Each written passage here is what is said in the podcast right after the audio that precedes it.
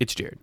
So, as some of you may know, I had a really interesting job for the month of August 2020, and that was being an enumerator for the 2020 census. And that sounds super formal, but an enumerator is simply someone who goes door to door and follows up with people who did not complete the census on their own.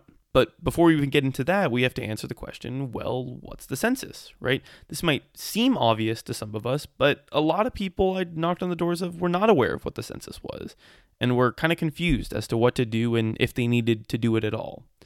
But instead of bagging on these people, saying, How do you not know what the census is?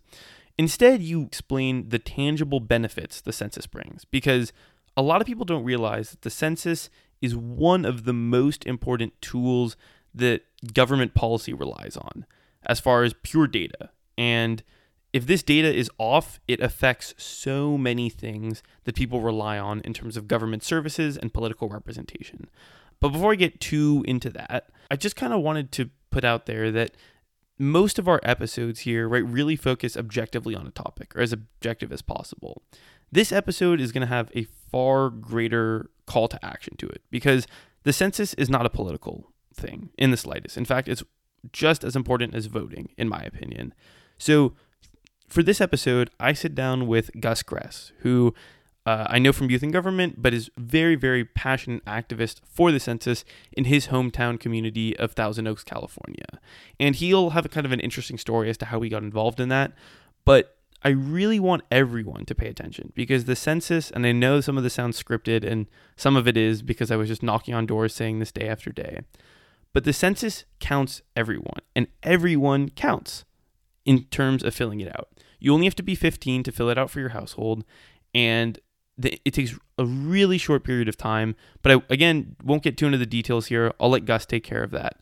But again, for this episode, this is not really going to be super, you know, much of an explainer as some of some abstract topic. It really is me telling you fill out the census. And if you don't know where to go, we have a link for you to fill out the census on our website at contestedpolitics.com under the resources tab. But enough hyping it up. Let's just get to the episode.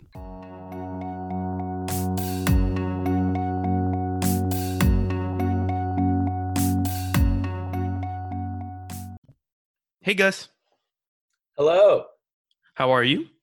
Doing all right. How about yourself? Doing really well. I'm really excited for today's conversation because I think the census is it's literally something that affects everyone in this country, regardless of who you are, and something that not that many people know about or care about, unfortunately. So I think today could be really productive on a few ends. But before we get into all of that, if you could just provide our listeners with a little bit of an introduction as to who you are and how you kind of got involved in the census. Yeah, of course. So, my name is Gus Gress. I am a student at Newbury Park High School in Thousand Oaks, California, which is a suburb about hour outside of Los Angeles. And I became passionate about the census kind of starting in my sophomore year when I did this program called the Young Legislators Program with my local state assembly member, Assembly Member Jacqui Irwin. And one of the things that we were discussing, we, we did a lot of lessons about local and state government, and we were mm. doing an activity where we were talking a lot about our local government and the different cities within our assembly district that she represents.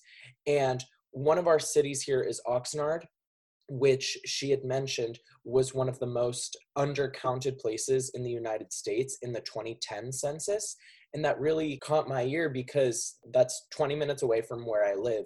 And the fact that somewhere so close to where I am and in California, which is such an important state in general elections and in terms of districting and apportionment, it's such an important state and to know that a city with a very large population in California had such a bad undercount was concerning to me and kind of a call to action to learn a little bit more about how it all works and why that took place uh, in my very own district.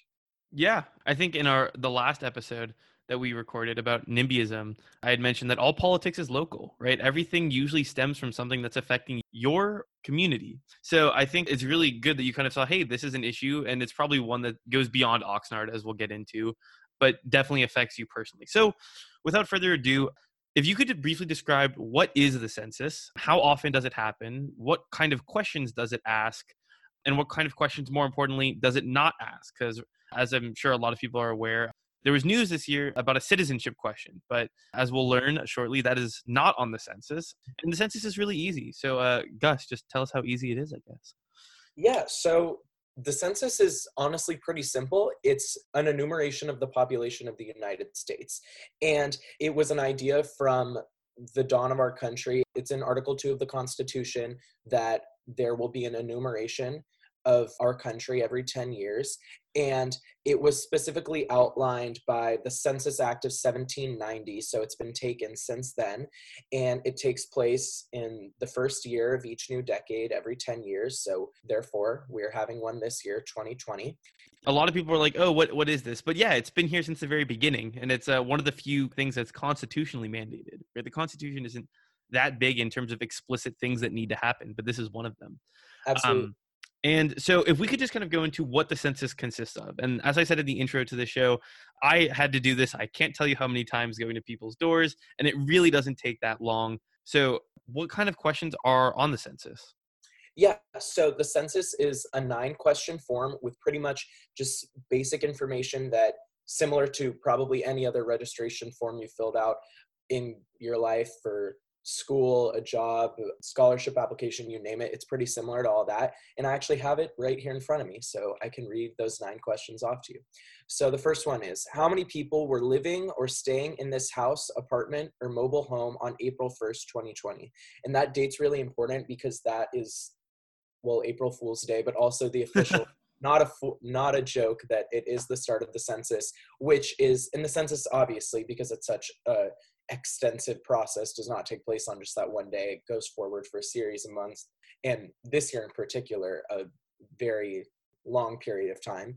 But it's where you were living on that day, and you must have been born by that day in order to be counted on the census. So, for instance, even though they take count of the census usually through July this year through September, if a child is born between April 1st and the end of the census being taken, they do not get to be counted on the census. So it's counting all people who were alive before April 1st, 2020, which is interesting. But yeah, moving on to the second question. Were there any additional people staying here on April 1st, 2020 that you did not include in question one? Question three is Is this a house, apartment, or mobile home? Question four asks for your telephone number.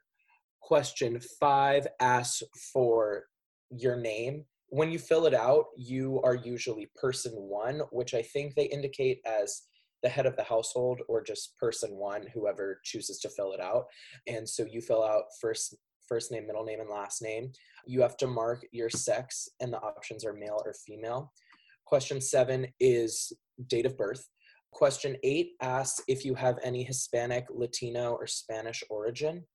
And then question nine asks about your race giving various options starting with white, black, American Indian, Chinese, Filipino, Asian Indian, and so on and so forth. There's multiple more options. There's also an other option where you can give another race that is not listed.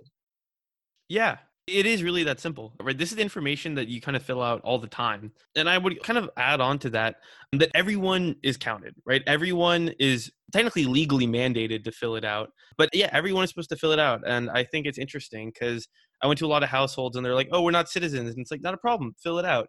Oh, I don't pay rent here. Not a problem. You, you're also counted. Mm. So it really does go for everyone, which I think is really important yeah, that's a really good point. And I think, kind of just looking at the form, I don't think it's a coincidence that number one is how many people were living in your home, because that's really what they're after. They want to know the population of the United States. And that's really where, obviously, you have to fill out the whole form in order for it to be valid. But when they ask how many people are in the household, that's really important. That's really where they push that everyone counts, everyone needs to be on the census. Yeah, and I think another thing, obviously, I would say when I was doing kind of enumeration follow ups, because the census, you have the opportunity to fill it out online uh, or over the phone or by mail on your own. And then enumerators, which is what I did, go to places that did not do that, one of those three options on their own. And a lot of times I'd get people who are concerned about privacy issues for various reasons. Like, oh, is, are you selling this information? Can it get leaked? Uh, all of this. And I think it's really important to note, and we might get into this down the road, your information is not released publicly, nor is it stored personally. So mm-hmm. I know that's a bit confusing, but like, for instance, you're allowed to use a pseudonym on the census. You can say, I'm person one, this is person two. I got some people making up names. They're really just after the demographic information, right? They don't, I hate to say, it, they don't really care about you personally. Uh, they kind of care about what you mean for statistical range. But anyway, it really is that easy. And I think we'll get into it later, but please fill this out. It saves people like myself a lot of time trying to like go door to door. And a lot of the information is not that bad. However, you might be wondering, well, why do they need this information and population in the first place? Like it's cool statistics, but what does that really mean? So Gus, if you could kind of detail for us, what does the census determine and how is like even just one person filling it out kind of mean something? Totally. So the two areas of our government that are most majorly impacted by us filling out the census are representation in the House of Representatives and just funding in general. So, House of Representatives and funding, particularly state funding, I would actually say, is very important there. And essentially, taking the census and having our knowledge of population doesn't always lead to reapportionment and redistricting, but it can. So, if they find that there has been great fluctuation in population, then it would call upon redistricting which will lead to reapportionment in the House of Representatives. And there really is no easy or generalized way to say how much one person filling out the census can count for. But essentially, what I've heard from people I've talked to in my local government, the most common approximation is about each person counted will lead to about $2,000 going to your state funding.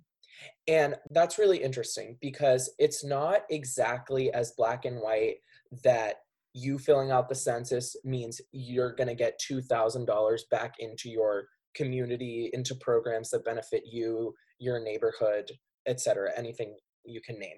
It's really more that $2,000 for us at least would be going to the state of California. And then California looking at its budget in 2021 when this funding goes through.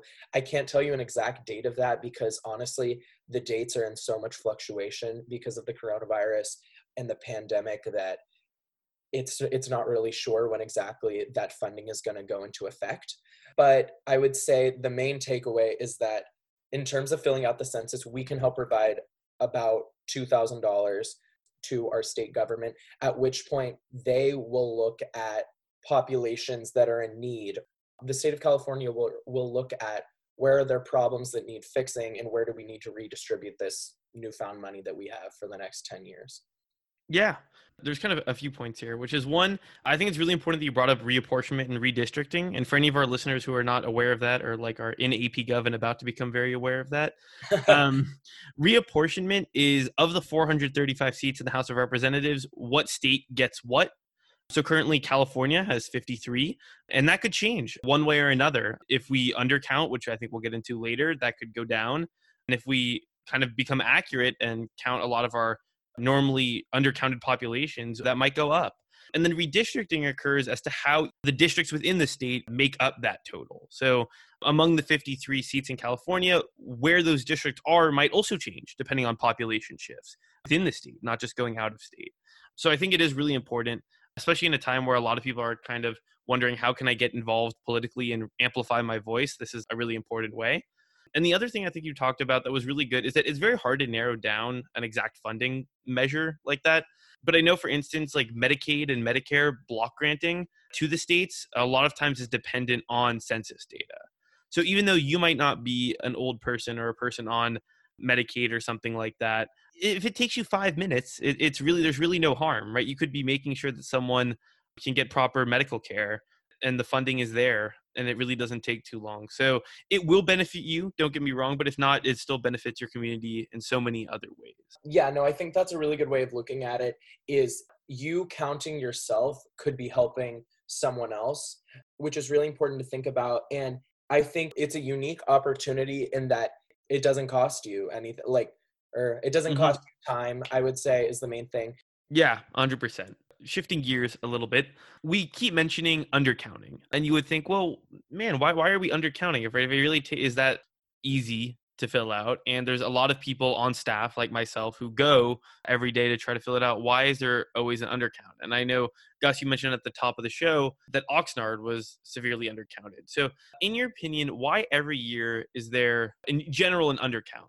And kind of what do you think people can do to fix that undercount into a more accurate count yeah so i think there's a few reasons one of them of the people that i've worked with or um, interviewed or spoken with they have said that from their experience, one of the main reasons that people don't fill out the census or weary about filling out the census is simply about them giving up personal information. I mean, those questions that I listed off, most people have probably experienced them and filled out a form relating to them. But I mean, when you really think about it, your name, where you live, who you live with, it's really private information. And it can be very personal, and it is very personal and i think a lot of people for one reason or another have fear about the federal government having access to that i know that when we give them this data it's really using it for you to contribute to statistics about the population and obviously funding and all of that that we discussed and i know that it's completely private and people are not able to access it therefore it cannot be provided to other government organizations mm-hmm. or any private organizations like ICE or anything like that. That's been a big fear. But I think it's distrust of the government with that private information specifically. And from speaking with local government officials who work for the census or census specialists in my local community, they have told me that Oxnard has a pretty large undocumented resident population. This year, there was a lot of debate and conversation around citizenship and its role in the census because under President Trump, the US Department of Commerce was proposing to include a question regarding your citizenship or immigration status. And that, even though it did not pass in a Supreme Court ruling in 2019, I believe it was Department of Commerce versus New York last year, they ruled that they were not going to have the citizenship question due to an inconsistent rationale by the Department of Commerce. However, that headline was relevant for weeks after that and is still very important. And I think even though it was the Supreme Court did not rule in favor of it, it still created a lot of fear. It was on the national news, people saw it, undocumented residents saw it, and I think really just exacerbated that existing distrust because a similar thing like that did not happen in 2010 when Oxnard had that extreme undercount. But it did happen this year. And I say Oxnard because, again, that's my kind of local example. But there's tons of communities like this in California, California especially, but all across the United States. Just seeing that on the news and having that possibility out there that that's what the federal government was putting out there that they wanted to have a citizenship question and then people are expected to go back and fill out this form with private information and give it to the same federal government to that department of commerce i think that was really scary for a lot of people and still kind of created that distrust. And again people i've spoken to have worked on the census have said when they go out there's still a fear that there is a citizenship question among the people that have yet to fill it out. They're still worried about that. And it's really something that I think the Department of Commerce is trying to now reverse. And again, I don't think the Secretary of, De- of the Department of Commerce kind of spoke for that department as a whole because there's local officials that are really doing the work all over the country who are really trying to have an accurate census count. And I know if you go on their website, it says in bold, there is no citizenship question on the census right when it asks what the questions are.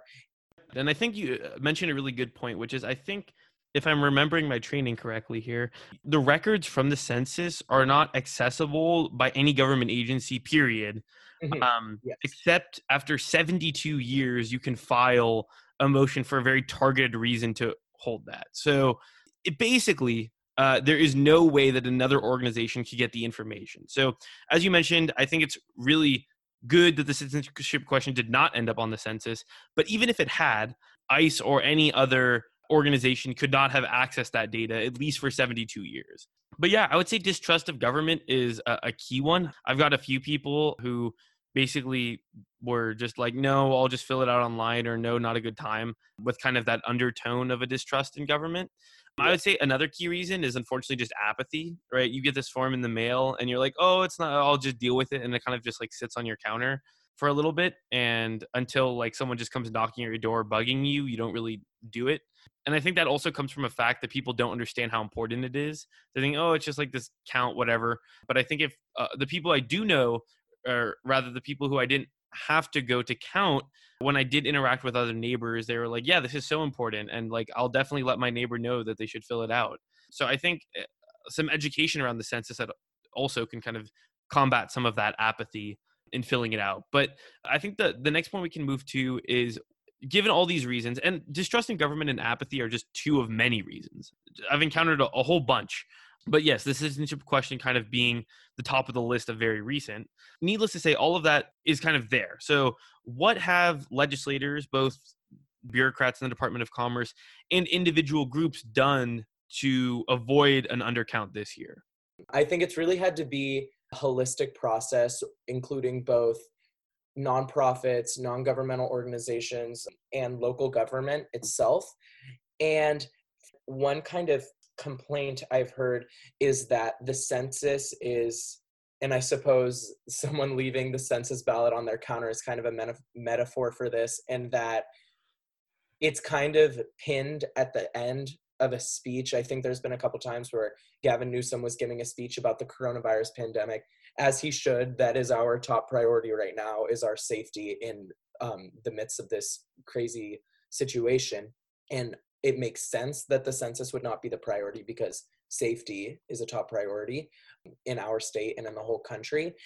But one of the things they'd mention is there would be speeches, and I don't want to just single out Newsom, but other politicians, public service announcements. It's kind of just pinned at the end. Oh, you should fill out your census because it's not most exciting idea on paper that most people have heard of, and so it it isn't necessarily a top priority. So I think legislators, what their role in the census is honestly using their platform in their community to do things like census challenges or just getting the word out about the census, just like getting out the vote. However, one of the things I think we've realized, especially this year, is the power of social media in the role that social media plays in political activism. And I think I've seen tons of celebrities on platforms like Instagram posting about the importance of the census and instagram itself will give little little notifications like if you fill out your census so i think in terms of politicians i'm personally of the opinion that the legislators role really needs to come in 2021 and moving forward. For each person that is counted state funding will go up by $2000 for all of those people. So our state assembly members and our state senate need to go to bat for us when they get that funding at their fingertips and how they're going to put it back into our communities and areas of need. Yeah I agree. I mean, I think there's been a multifaceted effort here, whether it's the YMCA, Boys and Girls Club, things like that, hmm. trying to reach out and be kind of volunteer enumerators. That's definitely one aspect. I think it's promotion on social media. You're 100% correct, whether it's ads or or just kind of self promos from mm-hmm. people with large followings. Yeah, and then most of all, we talked about the deadlines, and I'll kind of touch on that briefly here, which is that as you mentioned, April 1st is Census Day. That's where everything is kind of the reference point from. And normally, right after April 1st, enumeration will start. So the people go out and find anyone who hasn't really filled it out up until that point. But obviously, with COVID and a whole bunch of problems, enumeration did not start until August this year, at least in LA County. And that's really troublesome because now the deadline for the census to submit their final findings is the end of September, which only gives really two months to do the entire enumeration effort. So it really has been an all hands on deck to get things done very quickly and effectively, where normally you would have basically from April to the end of the year. So this year is definitely a crazy year, I think, as you mentioned, Gus, in, in every way. But especially right now uh, with the census, it's really, really go time. Yeah, totally. And another thing I was going to bring up is that I was very concerned going into this census count, considering everything that had happened in 2019 with the consideration of the citizenship question and also then in March when we were hit with the coronavirus here in the United States. And I think that I am now, after kind of doing more research in my community, I am more hopeful because even though you're totally right, we haven't had these enumerators till basically early August going out because of the coronavirus. And the census was supposed to be done in mid to late July. It was supposed to be done then. And the fact that it wasn't even really getting started with in person enumeration until August is really crazy. And that the deadline, which was supposed to be pushed to Halloween, is now only on September 30th. So at the end of, yeah, at the end of next month.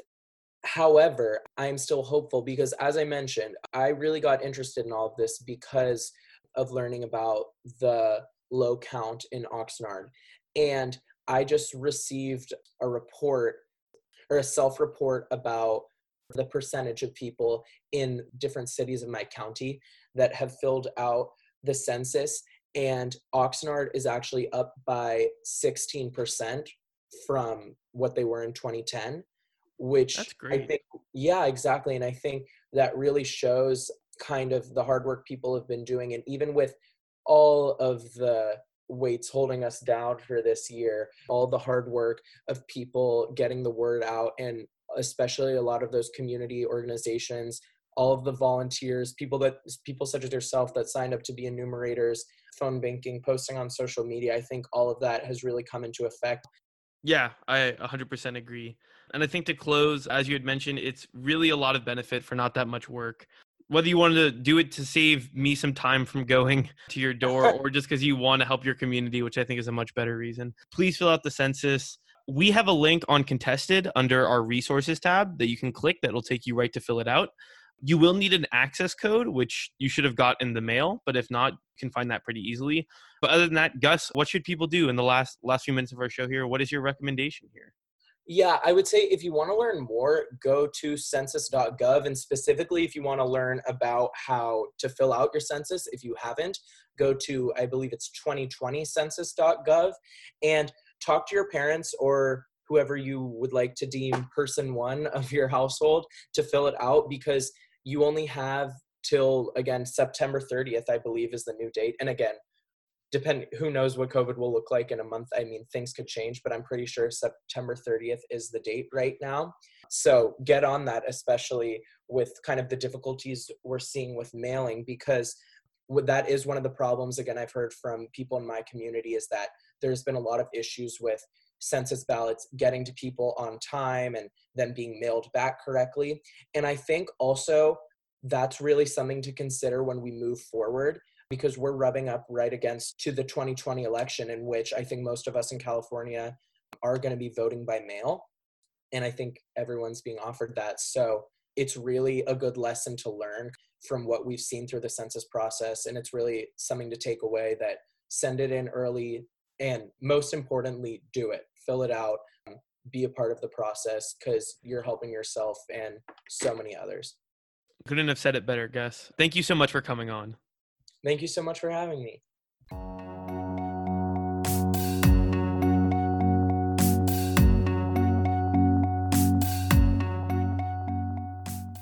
Thank you for listening to this episode of Contested. If you like what you heard, please subscribe to our podcast on Apple Podcasts, Spotify, and Google Play. I'd like to extend a big thank you to Gus Gress, both for coming onto the episode and for doing some hard work on the ground and ensuring that people fill out the census. Also, stay tuned for next week. We have a really special episode in store. But until then, thank you for helping us understand politics together.